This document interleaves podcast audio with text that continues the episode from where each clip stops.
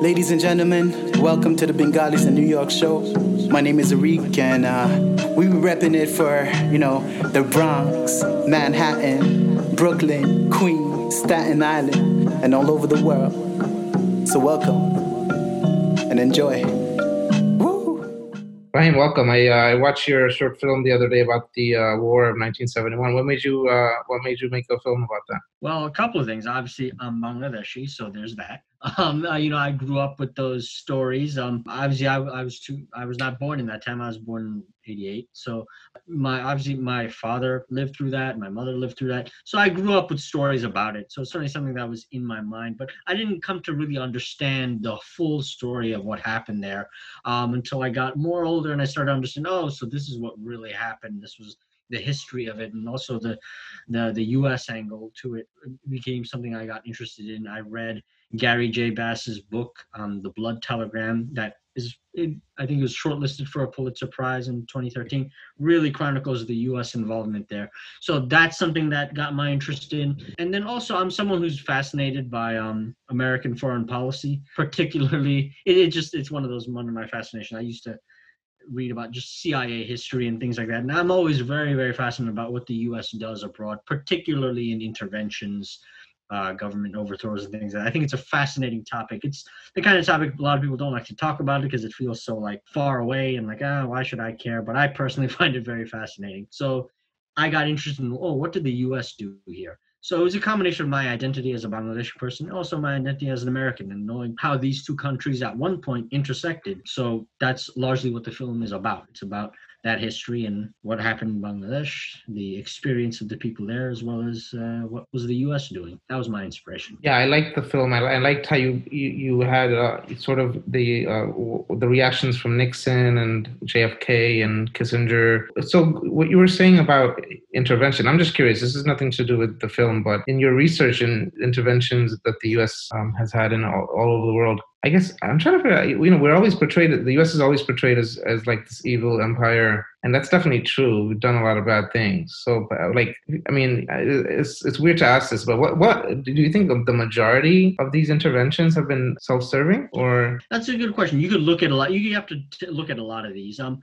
I do generally believe that a lot of interventions, a lot of the, like, for a long time, I grew up in America, and a lot of times, you know, you educate, you're educated, you think, like, oh, America does things for, you know, eventually, even though we do wrong things, it, it, we had the good intention in heart. I'm someone who tends to believe that it's not necessarily that they had a good intention, and it's not necessarily. I would say something that's evil. Evil is a very hard thing to like define. Yeah. I think the United yeah. States does things that are not necessarily good intention. You, you don't have to say that it's evil, but if you say it's self-serving, like if I do something to somebody else that is self-serving, it may not be evil, but it doesn't mean it's good. So, mm. like for example, Vietnam, that's one where it's portrayed as though we're trying to save the world from communism or not. When really, a reality, there was a lot of political and mm-hmm. economic interest there. So there's a lot of that, even if like in Afghanistan, Iraq, things like that. There are self-serving interests. So you can take that however you want. If you believe that acting selfishly in that way is evil, that's on you. I don't make that. I never make that out. I personally do not believe that there's something inherently evil. I think there is a little bit of moral moralization that happens here. Like, oh, there are people who kind of flaunt it as like, oh, we're the morally just nation. Like, yeah, we do bad things, but would you rather uh, China do it or would you rather Russia do it? Those people are way worse than us. And I, mm. I would say, no, we're actually exactly the same as them. We self, they self-serve, we self-serve, and that's kind of my perspective. So mm. I maybe, maybe in some way you could say my angle is kind of sort of debunk a little bit of the chauvinism uh, mm. that exists in, in maybe in American culture, but that's uh, and that's never to say that you know anything or any nation is evil in any way. Um, I think you can take things by a case by case basis, and there's a yeah. lot of moral, so much moral gray area. Um, yeah. Yeah. Um, and it also differs by administration drastically. I mean, you talk about, you know, the U.S. foreign policy under Carter versus George W. Bush. I mean, they're drastically, drastically different, right? So going back to the war, you know, the U.S. U.S. wasn't very, uh, U.S. as far as I know, wasn't very supportive of Bangladesh in that war. So do you, why, why weren't they, strategically speaking? Yeah, well, yeah. So this is what I got from a lot of the research, and I tried to, well, the thing is, the film doesn't I can't I don't have the time to really get into it in the film, but if you read Gary J. Bass's book, basically the history is actually the United States was pretty much aligned with Pakistan for a little bit of a while. It actually goes back in an interesting way because uh, you could go you have to kind of go back a little bit to the British because the British partitioned India, right? And in a way, uh, I think the British antagonized India a little bit by wanting this partition to happen and dividing the Hindus and the Muslims in a way. And they kind of instigated. And if you look at the history, Britain and America were very friendly to Pakistan for a, for a long time in the beginning because in a way it antagonized India in a bit. That was, India was very anti-imperialistic. They overthrew this British government. Obviously, the U.S. wasn't involved there, but you'll see throughout history, like in Iran when they overthrew the Shah, the U.S. and British worked together to overthrow him. So they, they, they became a little bit of a, a partners in, in a kind of new Cold War era imperialism. So when it came to Pakistan, when the Cold War happened, Pakistan was perceived as sort of aligned with the um, the Western NATO side, and India always was kind of neutral. And back then in the Cold War, it was like if you're not with us, you're with the communists. That's kind of what it always was. Mm-hmm. And because India would not be anti-Russia, uh, America and Britain, they would perceive as oh, that must you you must be secretly communist in a way. That that narrative existed for a long, long time. Even to this day, um, there's tensions there. So Pakistan was always viewed as an ally because they're like, oh, you're religious because communism is also anti religious and so hey you know pakistan you don't want communism they're going to take away your your islamic faith back in the day back before the days of the war on terror america used to support the radicalization of of Islam because it used to be like, yeah, yeah, the communists want to take away your religion. We support these madrasas. We support mm. these mujahideen because you're anti-communist. That's what they did in Afghanistan. So for a long time, that was the alignment between the U.S. and Pakistan. So they were friends naturally. So when it came to 1971, when the elections happened and Pakistan rejected it and the genocide broke out, America was still had a partnership with Pakistan. And the real reason for why everything went down was because at that time Nixon was trying to create his very, very famous opening into China. So people don't know this, but Henry Kissinger, he won a Nobel Peace Prize, right, for for opening up that channel to uh, China. There's that famous photograph of I think Nixon and Mao shaking hands or whatnot. You know that that won them their legacy, their Nobel Prize. They're famous for that. One of the greatest achievements in American foreign policy, policy history. How did that happen? Pakistan brokered a back channel between Kissinger and uh, China and they were so desperate to make this happen. The economic benefits the the victory of this happening was so huge for kissinger and nixon. They wanted this so badly and pakistan said yeah we'll do this for you. Mm. but you need to help us out. We have this insurgency. We have these people in east pakistan that are winning these elections and you know they're taking away our power and we don't want to deal with them. Keep giving us these money and these weapons that you've been continuing to give us. We're going to back that on these people and we will give you your china back channel and that's essentially the story. They wow. won their nobel peace prize and a bunch of bangladeshis had to die in order for that to uh, go on go through. Wow. Yeah. wow that that it sounds like you've done just some deep research. That's some, what was one thing that really surprised you in your research? Well here's one thing that will surprise you. Not only was what they were doing uh, very not appropriate. They actually flagrantly broke the law, the United States. What they did was when the genocide happened, the whole world saw this and said, Pakistan is doing something horrific here. America, you gotta stop. You gotta stop associating yourself with these friends of yours. And so Nixon and Kissinger, they were very in, in closed doors, they were very adamant about continuing to sort, support Pakistan.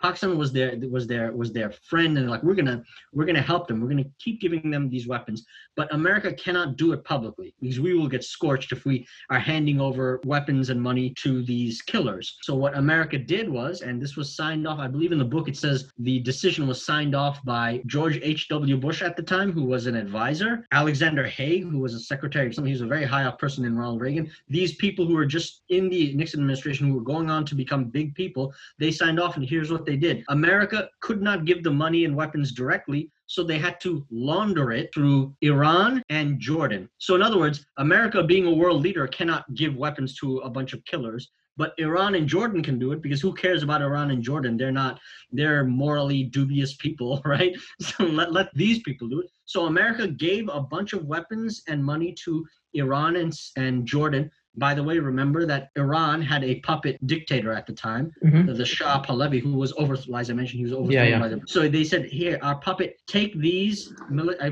forget what it was, it was like tanks, bombs, missiles, something. Take these weapons, I'm giving them to you as aid because I can give it to you, but then I want you to take those and give it to Pakistan. So they laundered it through a middleman. so they didn't get caught giving it, but Iran and, and Jordan would do it for them. So this is detailed in the book and it's set out flatly. This was an illegal act of laundering and it was signed off by George Bush and Alexander Haig and Nixon and Kissinger as well. So wow. Yeah, so you're basically laundering weapons to a, a, serial killer. That's what they were doing. Yeah, I don't even know. If, and I get what you're saying with laundering. I'm trying to think if it's even laundering is the right term. It's like dirtying, really. Yeah, right? well, well, laundering. I know you're like. So, yeah. yeah. I mean, I, I, that's that's my term. I just use it. Gotcha. Means, but yeah, it's basically. But I, I, get what you're saying. That's fascinating. I had no idea. Wow. How, what's where did you learn about? I know you're in school for for film. You're, you're going to Hunter what sort of what sort of curriculum do they have in film school? Well, it's interesting because uh, film school, I would say my film school is a little non-traditional. Um, the typical MFA, like a master's in film, you'll go there for like two full years. You'll you'll go through an intense program and you'll become like you'll make films. I do what's what is it's interesting. It's the only one of it. It's the only one of its kind that I've ever found, and that's the reason I chose it because I wasn't able to leave my job and go full time into filmmaking. Um, as much as I would love to, I couldn't afford that. That's just it. Just it's something I couldn't do. But this program that I do is a part time program designed for people who are working in the field somehow. Awesome. And so the curriculum is a little different. They don't. They assume you kind of know some things already, and so they give you classes i take classes in the nighttime and uh, evening and weekends and so the curriculum is very it's the most flexible program i've ever found in a typical program it's not flexible you're put it into an mm. intense two-year program and you, you just do that i can kind of pick and choose the things i want to do and the focus of my program is documentary nonfiction even though you can do whatever you can do dramatic if you want but its focus is documentary. But i've taken classes it's very it's very non-structured. I'm there's a basic like documentary one where you have to understand what documentary filmmaking is. There's a, a visual because film is a visual medium you have to take a kind of a, a visual media course that mm. said like visual art and then from there you can kind of take whatever you want i've taken developing and producing class which teaches you how to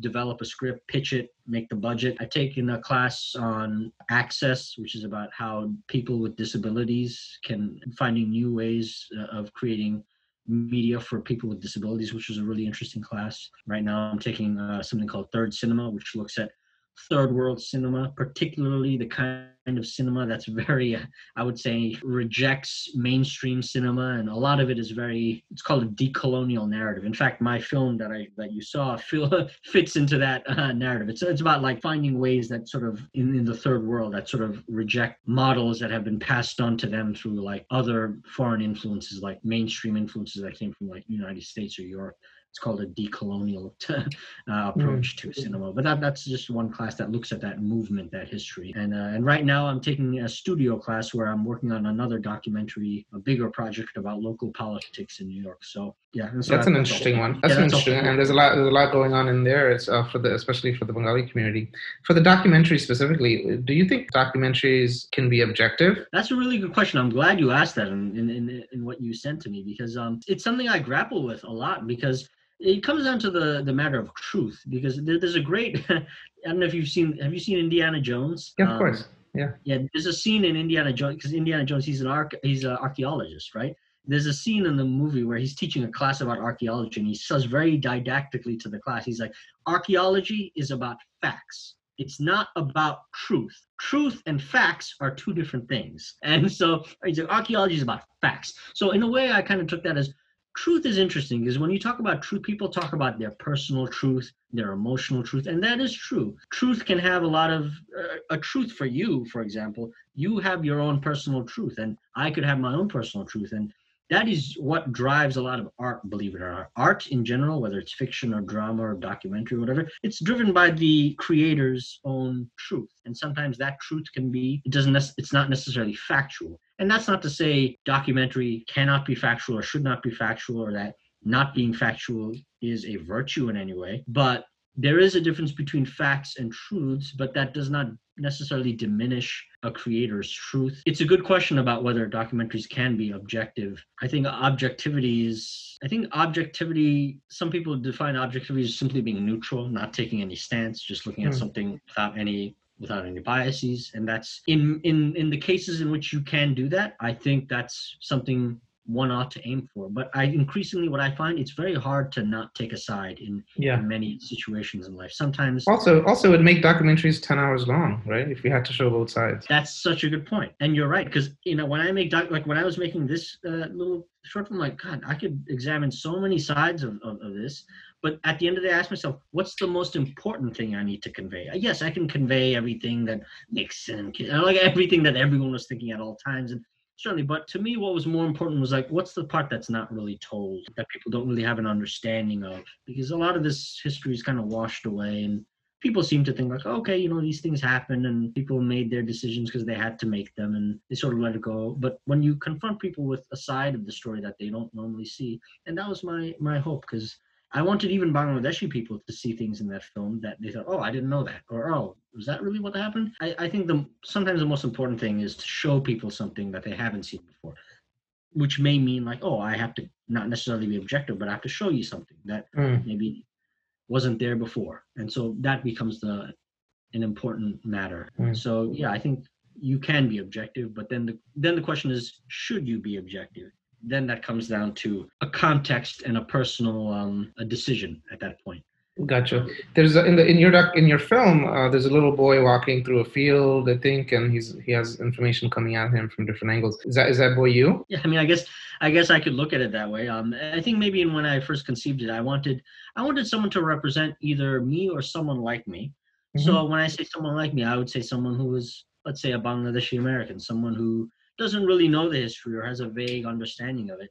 And I showed this film to one of my classmates, and they said, "Oh, this is kind of like a walk through history." And I'm like, "Yeah, that's what it feels like. It's a walk through history. If you're someone who didn't know about it, you walk through it and you see it." It's supposed to be a little bit dreamlike as well. You know, there's different orientation changes and things jump around. I thought that was cool. Yeah, I well, I, yeah, cool. I, I didn't want it. I didn't want it to be just a boring lecture on what happened. I wanted it to be somewhat like, oh, this is kind of a fun thing to watch. But was it timed? I, I was I was trying to watch. I didn't get a chance to watch, watch it again, but I was trying to figure out was it timed? The portion when he's uh, upside down, like was that timed? That's a well. I guess when you say time, uh, there is. It was unintentional, but it is regular intervals in which a, ch- a change happens. So if you if you so if you look at it, it's not it's not exact, but there are some intervals in, in which it is actually happening, and that was sort of not intentional. But I did wanted some rhythm to be there. What's your What's your style of, of documentary? Who are some uh, your of your inspirations? I get inspiration from both documentary and non-documentary Yeah. filmmakers. Think one of my, I don't know if you know, there's a filmmaker Werner Herzog. He's a German filmmaker um, who who who's been very successful at making both documentaries and dramatic films. Um, I'm trying to think. Yeah, you, you know, if you've never seen his work, you probably wouldn't recognize. Well, he made, for example, have you heard of that movie Grizzly Man? Uh, it's I've about heard of it. Yeah. yeah, a guy who lived with grizzly bears until one Mm. of them ate him. Yeah, it's an it's a fascinating document. But he made, he made that film. Yeah, I think it was it got a lot.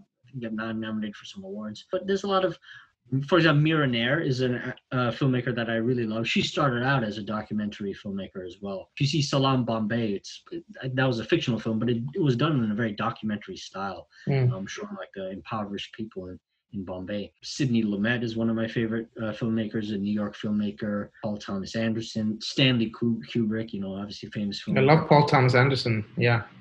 Oh yeah, Kubrick, yeah, Kubrick's in, yeah, interesting. Yeah, I, I, yeah, those are all. I like that they're all different, not to not um not typical and not mainstream. For us, Kubrick's kind of mainstream, but but like it's uh that's cool. I like that. I like things that are like obscure and like weird. um, What uh, what's been your family's reaction to your filmmaking journey and just generally as a as a career? Well, that's another huge. That's like that's a Yeah. huge conversation too.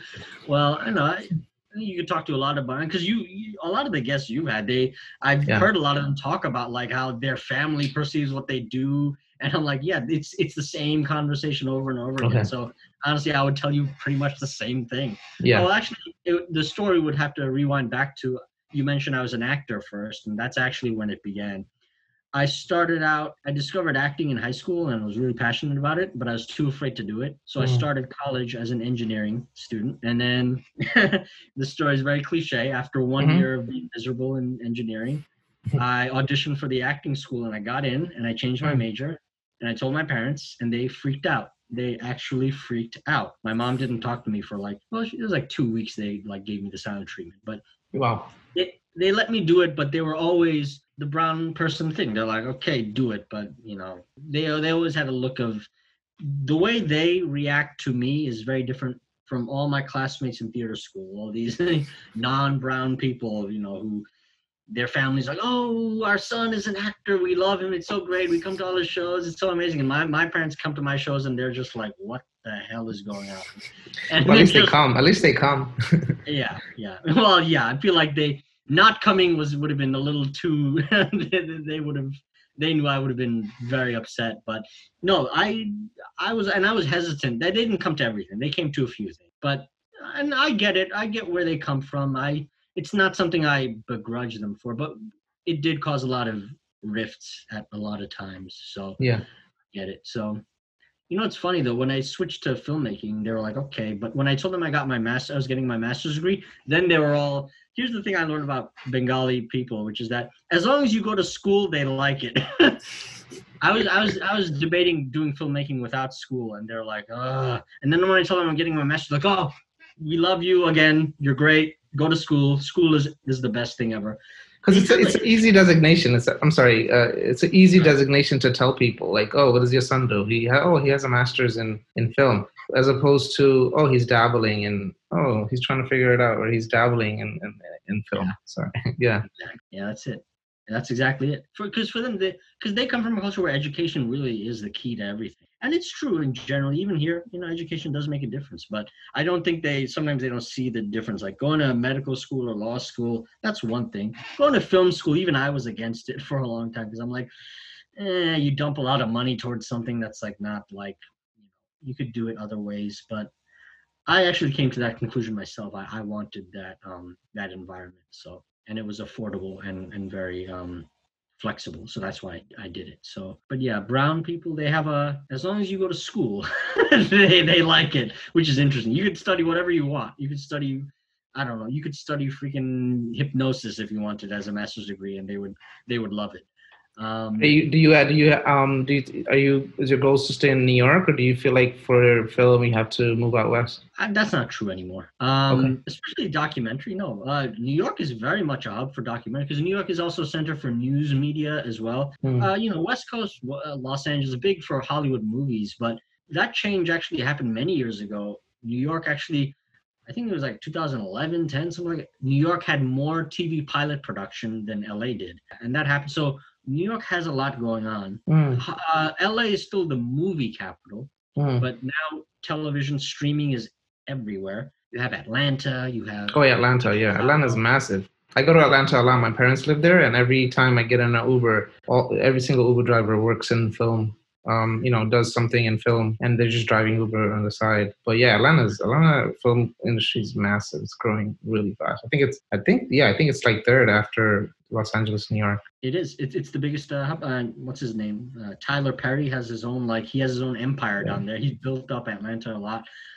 There's what was that show? Uh, what's the zombie show? I forget. Um, Um, on AMC. Walking Dead. Walking Dead. Yeah. Walking Dead. Yeah, Walking Dead was in Atlanta forever. Yeah. Yeah. Yeah. So, uh, yeah, Atlanta's big. Chicago has a lot of going on. Vancouver for a long time had stuff. So yeah, the, the the landscape is changing. I think in the future there's gonna be even more cities, more opportunities. But I'm I'm comfortable in New York for now. The only problem in New York is it's expensive.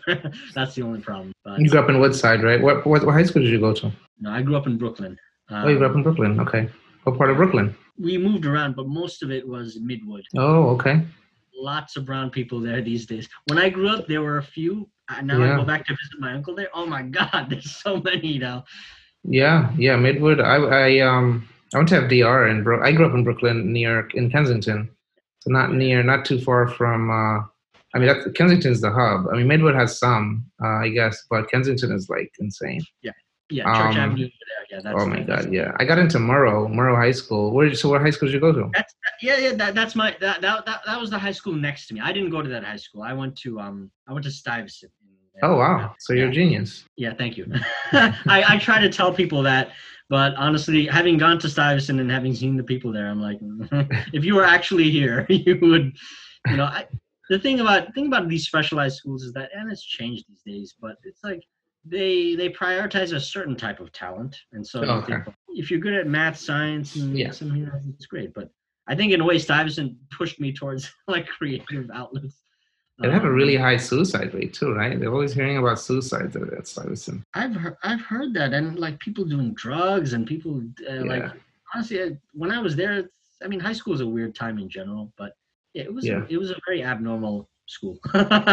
Yeah. Um, so, I guess that's the other thing I just you know put put together with your parents is and you know you know I guess you were on this track studio like I guess you know you have to be studious to get into Stuyvesant so you know track record of being very very studious so I guess you know then jumping to film is like less studious it's more you know obviously it's more art and less science so probably caught them off guard too right yeah, well, in their whereas whereas compared to somebody that like was a bad student their whole life you know and then they they want to go into film they're like okay that's we expected him right like so it's a Well, yeah, surprise Yeah, even though film is not a, science, there are aspects of it that are scientific. and Okay. Technology, and so to be successful at film, you gotta be you gotta be quite studious. You know, when when I make Hmm. my films, I'm very I thoroughly research everything. The amount of work you have. The thing about film is that it's a very it's a very unconventional career. Making a Hmm. living at it. What what I realized ultimately is not so much how hard you work or how much you study at something it's the freelance nature of it. This is and this is something I've grappled with in recent years. Um, no matter how talented you are, no matter how smart you are, you can find that your talent does not does not translate into material success in the way that if you were a doctor, if you were something more traditional, you can translate your talent and your excellence in you know academics. It can translate very seamlessly into your Mm. profession. It could be that I, as an actor, and and I'll say this acting is probably uniquely one of the most unmeritocratic professions you'll ever find. And you know, duh, you know, who doesn't know that? It's freaking acting. It's like it's just like very good looking people are getting their parts and stuff like that. So there is that. But any freelance career, you're, a writer, you're a, a singer, a musician, you're a, a even a journalist. Like there's even some of the most talented people I find these people they they still struggle to find success that really justifies their that that is justified by their brilliance. So it's Mhm. hard for South Asian parents to understand this, to understand a kind of a risky freelance career, um, Hmm. because there's risk in it, and risk is not something that you never talk about risk in a in a Bengali family. Yeah, it's Um, very we're very risk averse. Yep. Yeah. Yeah. it is how it is generally over there and when you're when when you're in a foreign environment when you're an immigrant in a place where you're not uh, don't the society is foreign to you you risk is a hard thing to justify. Yeah. and your your future generations you it's hard to uh, expect them to embark on risk. But then you have to ask them like hey you know eventually nothing changes without risk anywhere. So in a way things get stuck in their ways if, if no one takes any risk. And that's always the kind of conversation i've had you know with myself and you know with others. So um so yeah so you're right like you said risk averse is something that's really in our culture and so i think that's um some of the things people grapple with in these fields um who are bengali and whatnot so um, Do you see yourself going back to acting? You're done with that. Uh, no, I, I, I- I enjoy acting. I think, well, part- one of the things that happened with me with acting is I kind of grew out of it. It kind of just became, because when you're an actor, the thing is about when you're an actor, you're, I found myself limited by other people's imaginations. I remember I Mm. went to an audition once and they told me, I had this fantastic audition and then later, later they told me, uh, you know, he's, he's a little too slight for the role. And he's, he's too short and kind of like short and skinny. Like he, and I went in for like this lead role and I'm like, they're like, you know, we wouldn't know who to cast opposite him. And I'm like, really? and I'm like, and I get, I know how, I knew, and I knew I was expecting this because I know how people cast things. And this was in a theater play. So just so you know, in theater, when you stand on stage, you'll see interestingly, on camera, someone like Tom Cruise can be successful. Tom Cruise is like five seven. People don't know how Wow. he is. Yeah. But on stage, they want a leading man. You see the full frame of the guy. Mm. That's why you see like you see a lot of leading men in, in, in Broadway. They're like tall, you know, people. And so like one of the things I found is like, ah, I'll, I'll always get typecast as like some young, Mm. naive guy. Something like and like, ah, I don't want to be trapped by other people's imagination. And I was getting a little tired of just reciting words written for me. You know, Mm. I want to write my own things. I want to say things I want to say. So I think that's what drew me towards out of acting into film. But I still think acting is a incredible craft. And if you can make a living out of it and, and, and do it with extreme depth and uh, and, and and and versatility, it it could be one of the most fulfilling careers you could have. It's just very hard to get. I uh, I recently had another uh, filmmaker on the podcast. He wrote he directed a film called Porbashi. It's a short film, really interesting film. Also, I'll send it to you. You, and so I was just curious: Are you connected with other Bengali filmmakers in New York? That's a great question. Right now, I wouldn't say I am, and I'm relatively new to full-on filmmaking. I will say this though: when I was an actor, I was an actor for like about nine years. Right? This is strange to me for the nine years or so that I was a, an actor, I never worked with a Bangladeshi actor or a Bangladeshi Wow! Wow! Um, I worked with one Bengali Indian mm. guy. He was a Bangladeshi, he was Bengali Indian, and then I worked with Indian actors and directors. I worked with Pakistani actors, but a Bangladeshi one. And I racked through this over my mind. Like I went through my Rolodex. Like who did I work with? I'm like I never Not worked with a Bangladeshi actor. I'm like I was surprised because I'm like I'm from New York. Surely there must. And I, and I know there are. I'm I'm I'm peripherally aware of some who are, but I never actually crossed paths with them. So I'm like that that, that surprised me. I'm like, and I don't know. Maybe it could have just been just luck that I or unluck that I didn't. But um, I actually don't know that many Bang when I say I say Bangladeshi, then there's also Bengali, which mm-hmm. yeah. Bengali Indian actor. But the Bangladeshi community is huge in in New York, but I haven't encountered any Bangladeshi actors. That that to this day surprises me. So that surprises me. Well. Yeah. So yeah, I, I haven't worked with any Bengali or Bangladeshi filmmakers as of yet, but let's. I'm hoping that changes very soon. So. Yeah. yeah, I think one of the issues is um, I think financing, and we had talked to this talked to um, his name is Saeed. Saeed, I talked to him about this also. There's very little financing available, so I think that's one of the problems. I think um, I think so. I'm actually so you know there's a lot of money around that finances projects, and I don't know if they're getting into the right hands uh, in terms of Bangladeshi filmmakers. So that's that's a problem that he's talked about. He he had, and I'm, I'm, we're actually talking about a few things. I'm trying to get in, you know, because I think there's a lot of Bangladeshis that are in finance. I work in finance. There's a lot, not me personally, but I know a lot of Bangladeshis that actually would love to invest, um, but they don't know about people like you or people like Saeed, like that want to actually put in some backing behind some of these filmmakers. So I feel like there should be a network. Maybe there's maybe we should start some sort of network to put Bangladeshi filmmakers and actors together. I think that's a. I think that's I think that has to happen. I think that's a fantastic idea um, because I alone, like I'm someone who almost even be afraid to like because i'm one of those people like I, you know bangladeshi people you know we if you ask for money you kind of feel weird asking your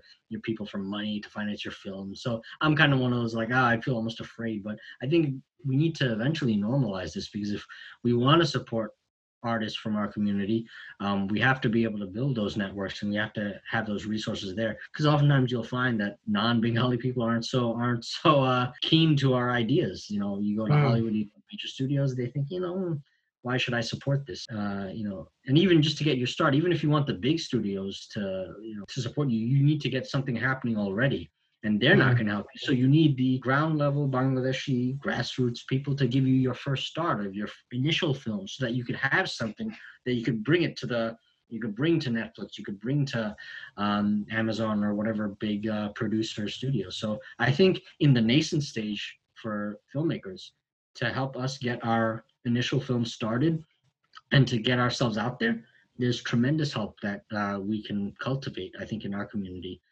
Yeah.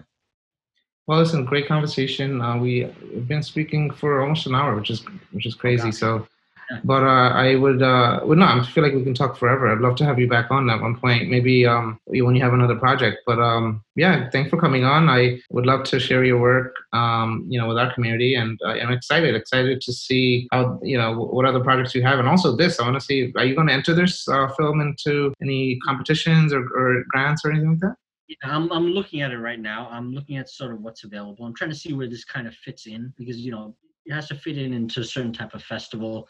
Um, you know, it's it's kind of a weird amalgam of like it's partly animation, and partly not. So uh, yeah, I'm mm. looking into that now, and certainly if, if it gets somewhere, um, I'll, I'll blast that out.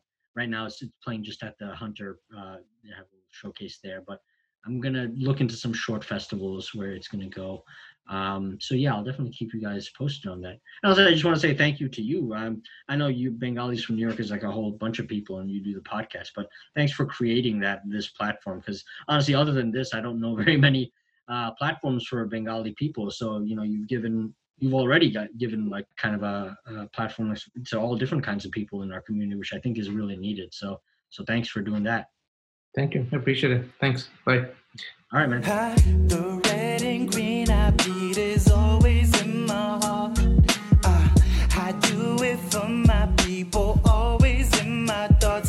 Gotta be honest. With diamonds and pearls, yeah, yeah. Bengalis in New York, all over the world. Uh, it's the Boney Show. Uh, hey, can you handle this? Representing the boroughs where the Bengals live. From the slang we spit to the gangs we with. It doesn't matter, we the essence of the Bangladesh. I said, hey, come on, can you handle this? Representing the boroughs where the Bengals live.